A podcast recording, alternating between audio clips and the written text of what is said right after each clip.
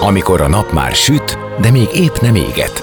Már nem vagy álmos, de még nem vagy fáradt. Amikor már nem vagy éhes, de még nem vagy szomjas. Ö, nem rosszkor? Pont jókor. Fényterápia Fehér Mariannal a Rádiókafén. Benne a nap embere, kitekintés a világra és búvárkodás a lélekben. Minden hétköznap délelőtt 10-től délig. Pont jókor! Szép napot mindenkinek, én Fehér Marian vagyok, 10 óra elmúlt 11 perccel, és már is kezdődik a pontjókor, benne pedig jön a napembere, Nina Koff, táncos, koreográfus, mozgás és művészeti vezető, aki Franciaországban született, édesapja orosz képzőművész, édesanyja magyar, tehát ez egy vegyes házasság, elsősorban Londonban és Budapesten alkotó koreográfus, táncos és mozgás, illetve művészeti vezető. Munkásának közép, munkásságának a középpontjában az ember és a gép kapcsolata áll, a tudattalan, a a test és a technológia találkozása. Ezek kifejezésének lehetőségeit vizsgálja a tánc, a mozgás és a technológia területén a drón koreográfia egyik úttörője. Mától látható egy új darabja, a Flying Date, vagy Flying Data, ezt majd ő megmondja, hogy melyik a helyes, bár úgy tudom mindkettő, hipermodern jövőbeli drónokon repíti közönségét 2073-ba, az éppen 200. évfordulóját ünneplő Budapestre. Innen indul a történet, ő a rendezője, és ki fog derülni, hogy mi történne 200 évvel, 2073-ban. Zene után már is kezdünk, maradjatok ti is. A napembere. Most jöjjön valaki, aki tényleg valaki.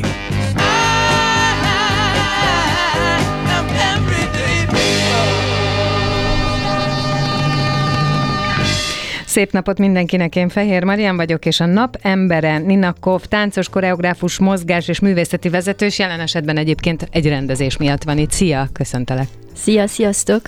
És mondtam, de újra elmondom, ugye te Franciaországban születtél egy vegyes házasságból, édesapád orosz képzőművész, édesanyád magyar. Szerintem ez mindig nagyon nagy lehetőséget rejt az ember életében. Már eleve az, hogy másik országban születik, egy másik kultúrában nő fel, és közben vegyes kultúrából származik. Mi az, amit te leginkább köszönhetsz ennek szerinted? Igen, hát a szüleim ugye diszidáltak a, a 70-es évek végén, 79-ben, és én Párizsban születtem, és hát én valahogy mindig a három kultúrát mindig éreztem magamba sajátnak. Leginkább franciának éreztem magam sokáig, mert 18 évig ott éltem. De 18 éves koromban átjöttem dolgozni Magyarországon egy tánctársulatban, ugye ilyen balettintézet szerűséget végeztem Franciaországban, és akkor jöttem rá, hogy igazából egy, egy elég nagy aspektusát így a személyiségemnek így nem fedeztem föl egészen odáig, míg Magyarországra nem jutottam. És mi volt ez?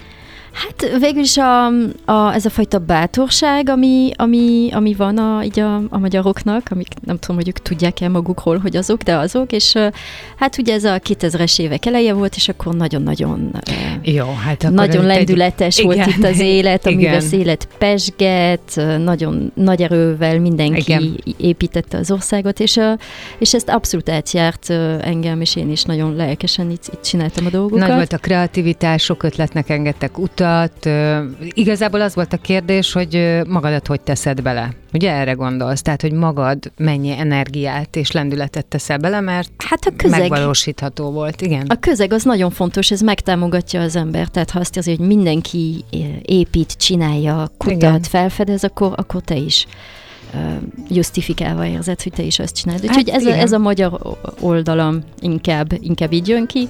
Az orosz pedig, hát gondolom, hogy néha egy kicsit túl mélyen érzem a dolgokat, ez, ez ott jön ki, de, de kb. ennyi, tehát ezt soha nem éreztem annyira sajátomnak, azért is, mert soha nem voltam ott, csak egyszer. Aha. Úgyhogy, De egyébként három nyelvű vagy? Egyébként oroszul csak a káromkodásokat tudom, oh, uh, szóval hát nem. Az, valamire az is jó lehet. és valamennyire értem, de nem, uh, nem. Beszélek uh, magyarul, franciául és angolul. És a, otthon mi volt a nyelvetek? Egy kevert, egy furcsa kevert nyelv, ami mind a hármat így ötvözte. Aha, igen. Tehát akkor így beszéltek a szüleid, és te végül ezt tanultad, és ebből mindegyiket valahogy. Mert valamennyire, gondolom, igen. franciát ezt nyilván a közeg miatt, hiszen Abszolút, akkor, igen. te, igen. hiszen akkor te ott. A tánc, a mozgás, azt, valahol azt láttam, hogy ez már egészen gyerekkorodtól érdekes volt a számodra. Igen, ezt én már 7 éves koromban eldöntöttem, hogy én táncos szeretnék lenni. És miért? Megláttam egy plakátot, és rámutattam az anyukámnak, és azt mondtam, hogy én ezt fogom csinálni. És akkor onnantól ezt csináltam. Én egy ilyen fajta gyerek voltam. Korán bölcsétett az élet, szokták mondani, ami azt jelenti, hogy akkor a tudatosságod meg is határozta az irányt. Nagyon tudatosan, igen. És 15 Nem is éves... volt ebből semmilyen elhajlás, lázadás? Volt, volt, amikor 16 éves voltam, és kiderült, hogy, hogy a filozófia tanárom és a, és a literature, a, Irodalom? a irodalom tanárom is mondta, hogy azért, tehát azért értezte a szöveghez, meg, meg a filozófiához is, miért nem ezt csinálod, akkor anyukám kérdezte, hogy akkor nem akarod inkább ezt csinálni. Ott volt egy kis elhajlás, aminek ez lett a vége, hogy végül is levelezőn jártam a Sorbonra, két év után kibuktam, mert nem tudtam egyszer a tanckarrierrel csinálni, de, de sok minden akartam én lenni, csak tudtam, hogy végül is ez az. És 15 éves koromban döntöttem, hogy koreográfus leszek, ami eléggé korai, de én mindig tudtam, hogy ez jobban érdekel, mint maga a színpadon lenni. Aha, tehát ez valamit megkomponálni, kitalálni, és színpadra vinni, és azt viszont látni. De előtte ott voltak a, a táncba belefektetett évek, ami azt jelenti, hogy akkor te feltehetően mindent is tudsz arról, hogy mi az, amit kérsz majd koreográfusként. Hát ö, nem teljesen, mert azért táncosnak lenni egészen más élmény, mint, mint koreográfusnak. Tehát, De tudod, hogy mi az, amit meg lehet csinálni? Tehát nem kérsz olyat, gondolom. Tehát ezért jó az, amikor mindkét oldalon Persze, vagy. nem lehet, nem lét, hát van egy-kettő talán a világon koreográfus, aki nem volt táncos előtte, de azért ez a, a 0,01 százalék. Általában ez e- ebből jön igen, ki. igen, igen, Ez a testtapasztalat, ez a testtudat, ami van egy táncosnak, ez valami nagyon értékes, amúgy sokat szeretek erről beszélni, hogy, hogy a, a táncosoknak és a koreográfusoknak van egy olyan világnézetük, egy olyan, egy olyan lenyomatuk a világba, ami nagyon kevés embernek adatik meg, és ez nagyon hasznos tudás amúgy, ami nincs eléggé használva a társadalomba, és nem csak a szórakozásra gondolok, meg a jó wellness szektorra, hanem hogy nagyon jó lenne koreográfusokat megkérdezni, mikor épületeket építenek, hogy hogy tudnak cirkulálni benne az emberek. Jó megkérdezni koreográfusokat esetleg akár uh, épít,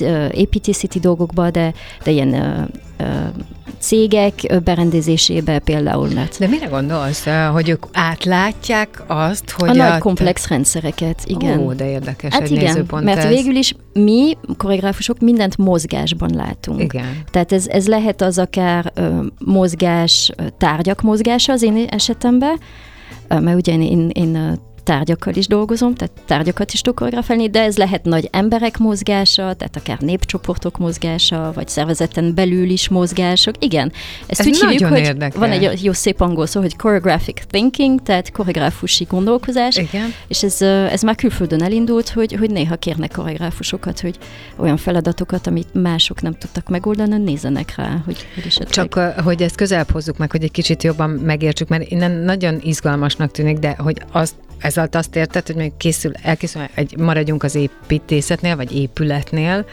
akkor ha te ránézel, akkor meg tudnád mondani, hogy hogy kell úgy berendezni, hogy az ott ö, dolgozó emberek dinamikája, mozgása olyan legyen, hogy egymást ne zavarják, tehát Igen, hogy minél harmonikusabb legyen erre? Abszolút, abszolút, hogy a közlekedés minél hatékonyabb lenne, minél, minél harmonikusabban, minél jobban érezzék az emberek az épületbe magukat. Ezek mind olyan dolgok, amit egy koreográfus tud. Atyaig. És ez már, tehát erre már van példa. Erre már van példa külföldön, igen. És itthon? Még nem tudok róla, de még abszolút rajta vagyok. Értem, Az ügyön. legyél is, legyél is, mert hogy ez egy nagyon érdekes nézőpont lehet. Na, behoztad a tárgyakat, gépeket, Igen. annak a koreografál, koreografálását. Az neked honnan jött, és egyébként mit jelent pontosan, hogy téged ez érdekel? Hát ez úgy volt, hogy tehát én 2008-ig kb. Magyarországon dolgoztam, mint, mint táncos, mint először az Artus nevű táncszínházi társulatban voltam tag, aztán természetesen közben elkezdtem önálló darabokat is csinálni, de egy idő után azt éreztem, hogy, hogy egy kicsit nagyobb játszótérre van szükségem, és akkor elmentem Londonba tanulni tovább a lábánba, és ott, ott nagyon elkezdtem a technológiával foglalkozni, és hogy ez milyen hatással van az emberi testre, meg az emberi tudatalatira, meg az emberi tudatra, és el, ez kezdett leginkább inspirálni, és elkezdtem interaktív vetítéssel dolgozni, és ez, ez akkor 2009-ben volt, és nagyon csináltam egy, egy ilyen vizsgadarabot, ami egy, elég sikeres volt, turnézott, de frusztrált voltam, hogy valahogy a, a, a képernyő nekem nem elég. Tehát kerestem egy olyan tárgyat, ami tudja így jelképezni igazából a, a technológiát, de 3D-be tud mozogni, és nem hogy csak 3D-be, de konkrétan a levegőben is. Tehát a gravitáció békjójából ki tud törni uh-huh. igazából, ami minden táncos álma igazából. És, és megtaláltam így a drónt. Igen, akartam mondani, ez a drón. Ez igen, a drón. Igen, igen. igen. És akkor ezzel elkezdték kísérletezni, hogy... Ezzel elkezdtem kísérletezni 2010-ben, de azt kell tudni, hogy akkoriban nem is léteztek Igen. olyan komerciálisan kisméretű jó elérhető drónok, tehát mikor elkezdtük csinálni, ezt mini helikopterekkel csináltuk, ami egy abszolút... Tehát magyarán te azért ezt megelőzted, tehát ami megszületett, az a te fejedben már megvolt. Volt egy vízióm, igen, igen. Hogy, hogy ezt hogy szeretném, de a technológia még nem tartott igen, teljesen Értem. ott igazából, uh, és uh, hát főleg beltéren, tehát esetleg kint azt, azt lehetett volna, de, de így bent nem igazán, és uh, és akkor elkezdtünk ilyen mini helikopterekkel uh, dolgozni, ami uh, elképesztően nehéz ezeket igazából így irányítani, úgyhogy ilyen profi pilotákkal, ilyen, ilyen világbajnok pilotákkal uh, dolgoztunk, és ilyen cirkuszi mutatványszerű uh, duó lett belőle, a kopter, és ez 2012-ben a Place Prize uh, uh, döntőig jutott el, és igazából ö, ott, ott, ö, ott volt az, hogy eldöntöttem, hogy ezt biztos, hogy ezt akarom csinálni, és azóta is nem mondtam meg ezeket a repülő, repülő dolgokat, és azóta is inspirál, mert újra meg újra felteszi nekem ezeket a kérdéseket, amik inspirálnak. Hogy kell ezt elképzelni, hogyha valaki még nem látott ilyet, és azért szerintem ebben sokan vagyunk. Tehát hogy kell elképzelni egy ilyen drón koreográfiát? Tehát ahogy mondtad, beltér, igen, hát több fajta létezik. Vannak kültéri is, a leg, legismertebb azért a drón koreográfiában ezek a kültériek. Ilyent is csináltam a Kolmot uh, nevű uh, céggel, aminek ez egyik társalapítója voltam annó, és, uh, és ez, a, ez az első magyar ilyen drónsó cég volt, 2016-ban állapítottuk meg, és vannak kültéri drónsok, tehát ezt mindenki tudja, amikor a, a Super Bowl fölött uh-huh, repülnek, uh-huh. vagy igen, igen. most a Coachella-nál nem, hogy egy, hanem három különböző cégből volt három különböző drónsó kint, de mi nem, nem kint dolgozunk, hanem mi beltéren dolgozunk. És ezt úgy kell elképzelni, hogy kell egy magas helyszín, ami mondjuk legalább 5 méter magas, és ott meg tudunk csinálni egy ilyen infravörös technológiával bent mindenfajta izgalmas figurákat drónokkal, de tud táncossal is dolgozni, de mi arra is használjuk, hogy adatokat mutassunk vele. Aha, milyen adatokat? Ebben az előadásban, ami, ami, ami amire igen, rá most majd lesz, térni, igen, igen, a nagy globális kihívások, ami, ami előtt az emberiség áll, ezeket az adatokat fogjuk Világos. megmutatni, Jó, az ok-okozati dolgokat, és akkor azért kezdtük el csinálni, mert hogy manapság a, a datavizualizációnak van egy olyan oldala, hogy bizonyos számok annyira elképesztően nagyok, hogy egyszerűen nem lehet őket papíron megjeleníteni, és mindenfajta... Mármint ezért, hogy hatás. Ha, értem. Tehát, hogy a hatás az, hogy átmenjen, ugye, hogy miről beszélünk. Igen, De akkor, oké, okay, akkor viszont beszéljünk a, az előadásról. Ugye ennek a rendezője is te vagy, és én azt mondtam, hogy Flying Data, vagy Flying Date, ez, ezt a címet visel, és mától látható egyébként, és eh, ez egy utópia. Egész, igen. egész konkrétan. Igen, ugye? igen, igen. Tehát akkor mondd el te, hogy mi a, mi a mondandó, vagy mi az, a, ahova el akarsz vinni, és aztán utána beszéljünk róla, hogy miért és hogyan. Hát a Flying Data-nak ez a lényege, hogy elképzeljük, hogy mi van, ha mégis minden jól fog menni. És vadul elragaszkodunk a valóságtól, és elképzeljük... Tehát egy optimista darab. Egy abszolút uh, punk módon optimista dolog, tehát határozott, nem, nem a naív optimista uh, uh-huh. jaj szegény, hanem, hanem a punk optimista kemény kiállással már pedig, Aha. optimista, aki azt mondja, hogy nem fogunk foglalkozni a, az a baj kezdetű mondatokkal, vagy ez úgyse fog kezdetű mondat, vagy nem fogják hagyni kezdetű mondatokkal, hanem határozottan azt mondja, hogy most egy kicsit eltépődünk a valóságtól, elrepülünk a valóságtól, átrepítjük munkat 2073-ban egy olyan világban, ahol mindent sikerült megoldani. Minden nagy probléma, ami előttünk áll most, vagy most a jelenünk, ezeket sikerült megoldani, és megnézzük visszafelé haladva, hogy tudunk eljutni esetleg oda. Ó, értem. Tehát 2023-ban mindazokkal a nehézségekkel és globális problémákkal, amiket most, amikkel most küzdünk, és mondjuk legyen ebbe akár a, a klímaváltozás kérdése a legégetőbb, de ezen kívül minden, ami van, ezt hátrahagyod, és mert kinyitom a szememet, ez elmúlt. Átaludtuk ezt az időszakot. Ez elmúlt, igen. És 2073-ban valami csodálatos, csodál, hát közel száz évesen valami csodálatos világba ébredek. Egy utópiában. És elindulunk visszafelé, egyébként egy picit remélve azt is, hogy rátalálunk tényleg a megoldásra? Természetesen. Ez az egész amúgy ez nem egy légből kapott dolog, amit én, én találtam ki. Igen, kettő darab könyvet is a kezembe nyomtál. Igen, igen, igen. Amikből, ez egy létező módszer. Igen, igen. Ez egy létező módszer. Ezt úgy hívják, hogy Future Thinking, meg Future Workshop. Meg... De nagyon jól hangzik, meg egyébként azt gondolom, hogy pont az a lényege, hogy mindazok, amit mondtál, és mindazok az akadályok, amik az úton szembe jöhetnének, azt átugorja, és ezért egy olyan állapotba hoz, hogy oké, okay, ezt már megoldottam, igen. És csak vissza kell tekintenem, ez, ez lelkesítő lehet. Igen, mi a megoldás, mi lenne, nem, nem azt mi nézi, az eredmény? Mi, mi az eredmény, tehát nem az, hogy mi a probléma és hogy tudjuk megoldani, hanem hogy mi lenne az ideális eredmény, mit akarunk elérni, és visszafelé szépen lehet lépkedni, és megtalálni így a megoldást. Ez miért jó?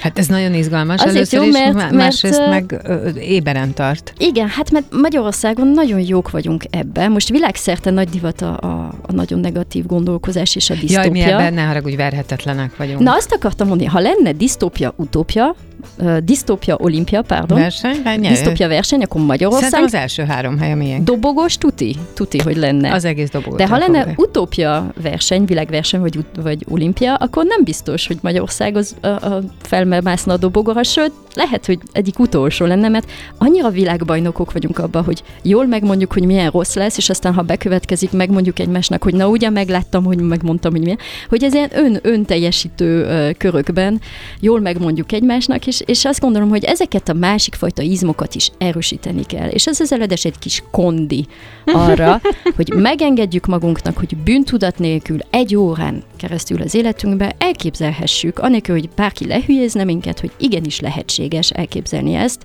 Nézd, nem kerül semmibe, és, és ez a lényeg, hogy, hogy már elkezdtük csinálni ezt, ezt ilyen olyan emberekkel, akik nap mint nap foglalkoznak a, a klímaválsággal, nap mint nap foglalkoznak nagy globális problémákkal, itt, itt Magyarországon a, aktivistákkal, de, de dolgozókkal is, és azt mondták, hogy nagyon jól esett egy órán keresztül Valahogy más, hogy látni. Igen, egy kis mentális teret, engedélyt adni maguknak, és hogy egyáltalán nem meddő, mert hogy ezzel a, a Skandináviában már elkezdték 15 éve, de 10 éve aktívan használni ezt a módszert, és konkrét megoldásokat találnak. Elhiszem, elhiszem.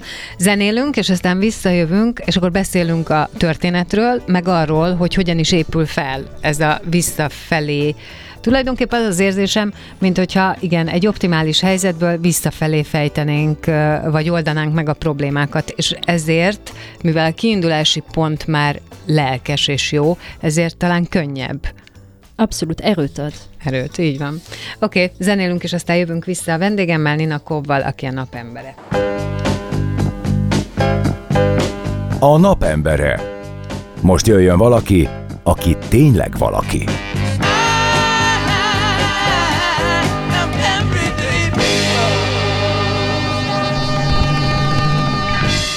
Szép napot mindenkinek, már is itt vagyunk, és a napembere továbbra is Nina Kov, táncos, koreográfus, mozgás és művészeti vezető, és a ma induló Flying Date, Flying Data című előadásnak a rendezője. Ami kiszakít minket, tehát arra hivatott, hogy kiszakít, kiszakítson minket a aktuális életünkből, a világunkból, és előre repítsen az időbe, hát egy jó, jó 50 évet. 60-at, nem, nem tudok számolni most, 60-at. Szóval 2073-ba érkezünk meg, ugye? Igen. Ö, és 50-et. 50 év, igen, Jó. mert most van a 150 éves évfordulója van, annak, hogy igen, Budapest igen. Egyesülése, és, és ez azt képzeli, hogy ez, ez a 200-as, uh, igen, uh, ez igen. volt a mert ez a tematikája az idei Budapest Tavaszi Fesztiválnak, és az előadás annak a része. Na, szóval, hogy előre repít minket egy szép, optimális jövőbe, ahol már megoldottuk azokat a problémákat, azokat a nehézségeket, amelyek most előttünk állnak, és amelyek egyébként a következményei úgy tűnik, hogy nem kerülhetők el, tehát viselnünk kell, de azt a megoldást választottad, hogy a, a megoldás a megoldásból visszatekintve nézzük meg, hogy milyen is, milyen is ez az időszak. Egyébként hát, ha tényleg hoz valami igazi megoldást, hogy negyedszerre is kimondjam ezt a szót. De szóval, hogy, hogy neked Szóval azt képzelem, hogy ez a modell, ez átültethető egy csomó problémára. Hát nagyon fellelkesültem, hogyha előre szaladok, és úgy viselkedek, mintha már az egészen túl lennék, akkor ha visszafejteném, vajon milyen lépések jutnának eszembe. Neked ez hogy jutott eszedbe, vagy mire rímelt ez a te életedben, hogy egy ilyen utópiát gondolj ki? Hát nekem nagyon, amióta megszületett a kislányom, egyszerűen már nem tehettem azt meg, hogy ignorálom, félrenézek, és úgy csinálok, mintha nem lenne ez a, ez a probléma, hogy a klímakrízis. Uh-huh. És azért született a, ez a megoldás, mert tudom, hogy el fog jönni ez a pillanat, mikor meg fogja kérdezni a kislányom, mikor már nagyobb lesz, hogy és mama, papa, ti, ti mit csináltatok? Ó, amikor, igen, tehát amikor... te számolsz azzal, hogy egyszer csak neked, neked valamit mondanod kell arra, hogy te Hát mit ha bármi olyasmi, mint én a kislányom voltam, akkor rá fog kérdezni. Aha. Igen. és ugye arra tanítsuk, hogy kérdezzen, uh-huh. ha nem tud valamit, és rá fog kérdezni, hogy mégis akkor itt mi volt a helyzet, miközben ti tudtátok, hogy baj uh-huh. lesz. Uh-huh. Uh-huh. Úgyhogy azért született meg ez a dolog, hogy én, én már 10x év ugye dolgozom drónokkal, és hogy nagyon sok ilyen esztetikai dolgokra használtam, de úgy jött ez az ötlet, hogy akkor most arra is tudom használni ezeket a drónokat, hogy valami hasznosat, nem csak pusztán esztetikai uh, dolgot csináljak, és úgy jött ez az ötlet, hogy, hogy mutatni adatokat velük igazából, és megmutatni az igazi mércéje ezeknek az óriási nagy felfoghatatlan számokra, hát ha meg lehet mutatni és úgy meg lehet érteni talán ezeket a dolgokat.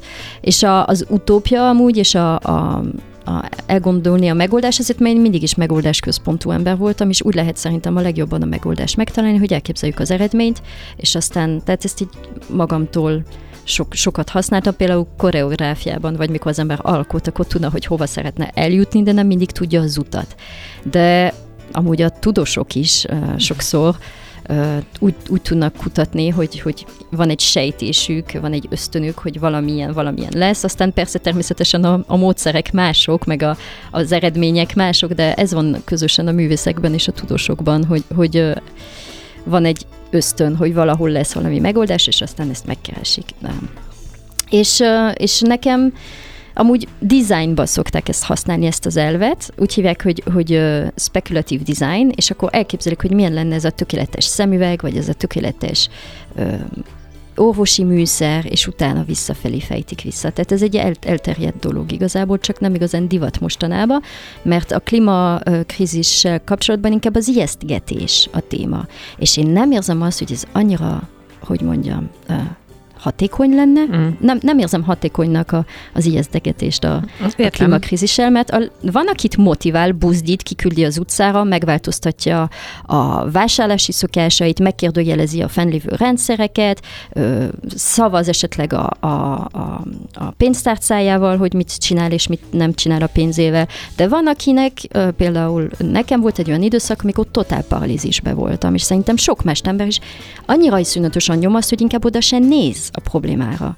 Tehát ez a módszer és ez az egész gondolkozás, ez azért született a részemről, hogy egyáltalán merjek szemben nézni ezzel a problémával, és el tudjak indulni ezen az úton, hogy esetleg meggyászolom ezeket az elképzeléseket a jövőről, ami nekem el adva, hogy én majd egy olyan társadalomban fogok élni, ami végtelenül növekedik a végtelenségig, mert hogy most már tudjuk, hogy végtelen növekedés egy olyan bolygón, aminek véges határai vannak és véges készletei, egyszerűen nem lehetséges és nem fenntartható. Igen, csak de egyelőre sok esetben csak fejben tudjuk, de most ezzel egyébként én is beállok az ijesztegetők sorába, úgyhogy maradok is csöndbe. Igen? Nem is ijeszt, nem, nem is ijesztegetés. Kö, valóban lehet tudni, hogy bizonyos következményeit most már nem fogjuk tudni megúszni, tehát nincs más választásunk, uh-huh. mint összefogni és kitalálni, hogy mi a következő lépés. Viszont a, a gyász, ez mindenkinek meg kell, hogy történjen. Ez a könyv, amit adtam a kezedbe, ez erről is szól, hogy valószínűleg kelleni fognak alkotások, előadások, amik segítenek ezt a elképzelt növekedős, végtelen kánánt meggyászolni, hát még a, a biodiversitás elveszítését is esetleg meggyászolni. De szerintem egy- egyébként bizonyos szempontból nincs a senkire jó hatással ez növekedős kánaán. Hát egy egész egyszerűen ö, talán elmondható, hogy mielőtt bejöttünk, beszélgettünk arról, hogyha bemész egy élelmiszer ö, boltba, vagy egy bármelyik láncnak a, az egyik boltjába, és azok, amik ott, ö, tehát az a végtelen kínálat, az, az, az iszonyatosan sok dolog, tehát ezt egy ponton túl nem tudod élvezni, sőt, inkább összezavar. Sőt, egyébként, ha, ha megnéznénk, hogy annak a hány százaléka rossz hatással van ránk, vagy nem szolgál minket, tehát én azt képzelem, hogy ez a végtelen növekedés az inkább agyonnyom, és inkább hát, megriaszt, és igen. inkább zavarodottá tesz, tehát hogy nem jó.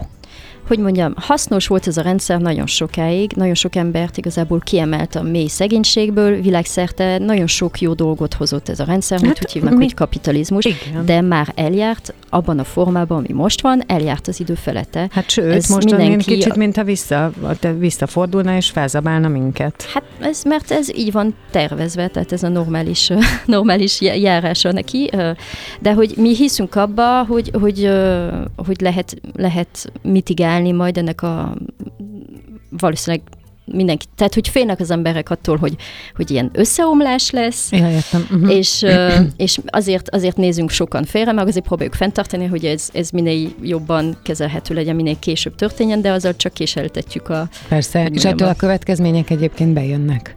Abszolút, de hogy az emberek fogják először, tehát hogy muszáj átállni egy olyan rendszerre, ami egyszerűen a természet nem csak kizsákmányolva számít bele például a GDP-be. Lehet, hogy rossz dolgokat mérünk, lehet, hogy a GDP nem egy jó mérő annak, hogy az élet mennyire valószínűleg jó a Földön az embereknek és a, és a, a Földnek is, és át kell állni másfajta gondolkozásra, és olyan fajta gondolkozásra, ami a kapitalistáknak is jó tud lenni. És azt mondod, hogy el kell gyászolni ezeket a nehézségeket, tehát hogy te azt gondolod, hogy ezzel szembe kell, azért, hogy szembe tudjunk nézni, azért kellenek alkotások, Abszolút, a művészek tudnak abba segíteni, az írók tudnak abba segíteni, így van, de el kell, hogy és induljon. utána Igen. szerinted meg tud történni az, az összefogás és a, a, és a megoldásoknak a kitalálása? Hát én csak nézem az emberi természetet. Mi, uh-huh. Nekünk ez van bemondva, hogy, hogy a, az együttműködés, ez kevésbé természetes, mint a versengés. De a tudomány amúgy, amúgy ezt Nem Sok- ezt bizonyítja sokat, egyébként. sokat tudnék mesélni arról, hogy a együttműködésről szóló kutatások, ezek főleg nők írták, és ezek le lettek nyomva, és az össz, nagyon sok darwinista és a, a a competitionre, tehát a versengésre épülő kutatásokat inkább lettek ö, hangsúlyozva az utóbbi száz évben, de az együttműködés még régebbi, régebbi állapotunk, mint a, a versengés, és ha baj van, az emberiség több millió éve óta összefog. Egyszerűen összefog, és most baj lesz, és egyszerűen nem lesz más választású. Volt, aki, lesz, aki önszántából, lesz, aki kényszerből, de ez a rendszer, ez így is, úgy is, ez le fog állni, és, és muszáj lesz áttérni valami másra, és én azt gondolom, hogy az emberiség már túlélt egy pár ilyen világvéget, uh-huh. lehet nem ilyen méretüket, de hogy igenis, igenis muszáj lesz összefogni, és ha muszáj, akkor megcsináljuk. És te akkor optimista vagy, tehát te azt képzeled, hogy ez megtörténik, és utána ö, jön valami vágyott jobb.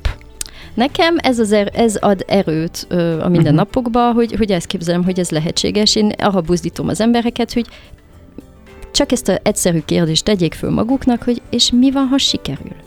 Mert nem, pont ugyanígy hmm. energiába kerül, Pontosan. mint, mint nem fog sikerülni. Igen. Pont, pont ugyanígy, ugyanannyi agyi energia. Ez a különbség, hogy a mi van, ha sikerül, esetleg ad erőt, hogy meg is tedd, a nem fog sikerülni pedig az lesz, hogy áldozat leszel valamiben. Az előadásoddal akkor erőt akarsz adni. Abszolút erőt akarok adni az embereknek, merni, egyszerűen csak merni elképzelni a jót. Nem, tényleg, nem, nem, nem kerül semmibe. Amikor elkezdtünk beszélgetni, és ugye beszéltünk arról, hogy te Franciaországban születtél, és hogy egyébként pedig magyar az édesanyád, orosz az édesapád, és azt mondtad, hogy mikor Magyarországra jöttél, akkor te megtaláltad azt a részét a személyiségednek, ami a magyarságodból fakad, ez a bátorság. Igen. Igen. Szerinted ez, ez, mert én azt gondolom, hogy amit a lelkesítő vagy, bátor vagy, mersz jól gondolkodni, és hát útközben beszéltünk arról, hogy a magyar viszont világbajnok a negatív gondolkodásban és a lemondásban.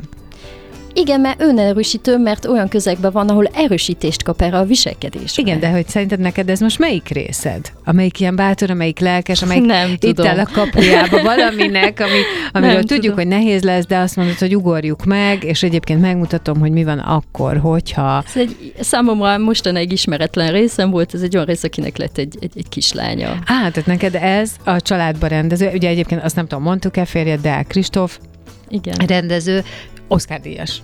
Igen. És te magad is. Hát én tulajdonképpen. Ez nem az én nevem van írva az Oscar díjra, okay, hogy de, nem az enyém, de, nem, de, de ott voltam vele a színpadon, mikor átvettük, én voltam a, hát de, alkotótársa hát vagyok. Így van, te, te voltál koreográfus abban. Igen. Na, szóval ezt meg például nem is mondtam. Na, tehát, hogy nektek a családba rendeződés, meg az önmagatoknak a reprodukálása és a lenyomathagyása hozta meg azt, hogy, hogy oké, okay, akkor ez jó lesz nem rettegünk, hanem akkor ez valahogy A Kristóf is ilyen.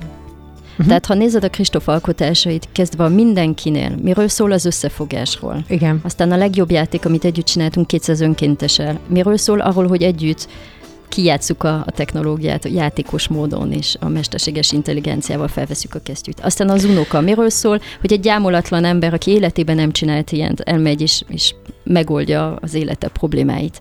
Tehát mi határozottan punk módon, szolárpönkök vagyunk, olyan emberek, akik kemény erőkkel optimisták, nem ilyen kis gyámolatlanul.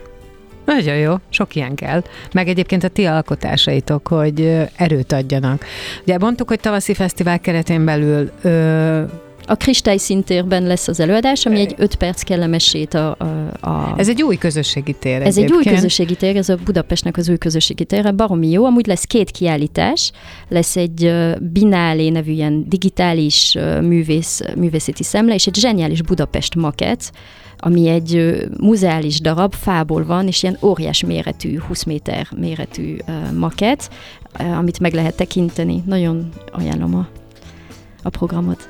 És akkor a mai nappal kezdődik, és meddig látható ez a... Tehát mai napon drón. kezdődik, és a, a mi előadásunk ez hétvégénként fog menni, tehát most hétvégén tehát hogy szombat-vasárnap, és jövő hétvégén szombat-vasárnap, és május 1 is, napközben.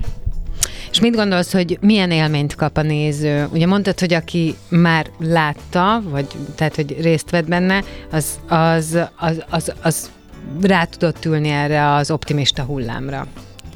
Igen, mert lehetőséget adtunk neki, tehát hogy mi egy kollektíva vagyunk, tehát ezt nem egyedül csinálom, hanem, hanem vannak, vannak társai, társaim, Törlei Havasára dramaturg, meg Sipos Vera lesz a ceremóniamester, színésznő, és nagyon sok más ember is, is csinálja ezt az egészet, és mi lehetőséget teremtünk arra, hogy az ember ellazuljon, belehelyezze magát, és aztán a, a drónsóval esetleg elkápráztatjuk, és, és megmutatjuk a, megpróbáljuk megmutatni a valós mércéjét a problémáknak, ha lehet egyáltalán, de ebből a távlatból, tehát megnézzük ezeket a kemény 2023-as adatokat, ebből a távlatból, hogy ezeket már megoldottuk.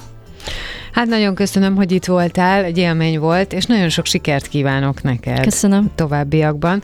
Ninnakov táncos, koreográfus, mozgás és művészeti vezető, és a mától látható Flying Date rendezője volt a vendégem, ő volt ma a napembere.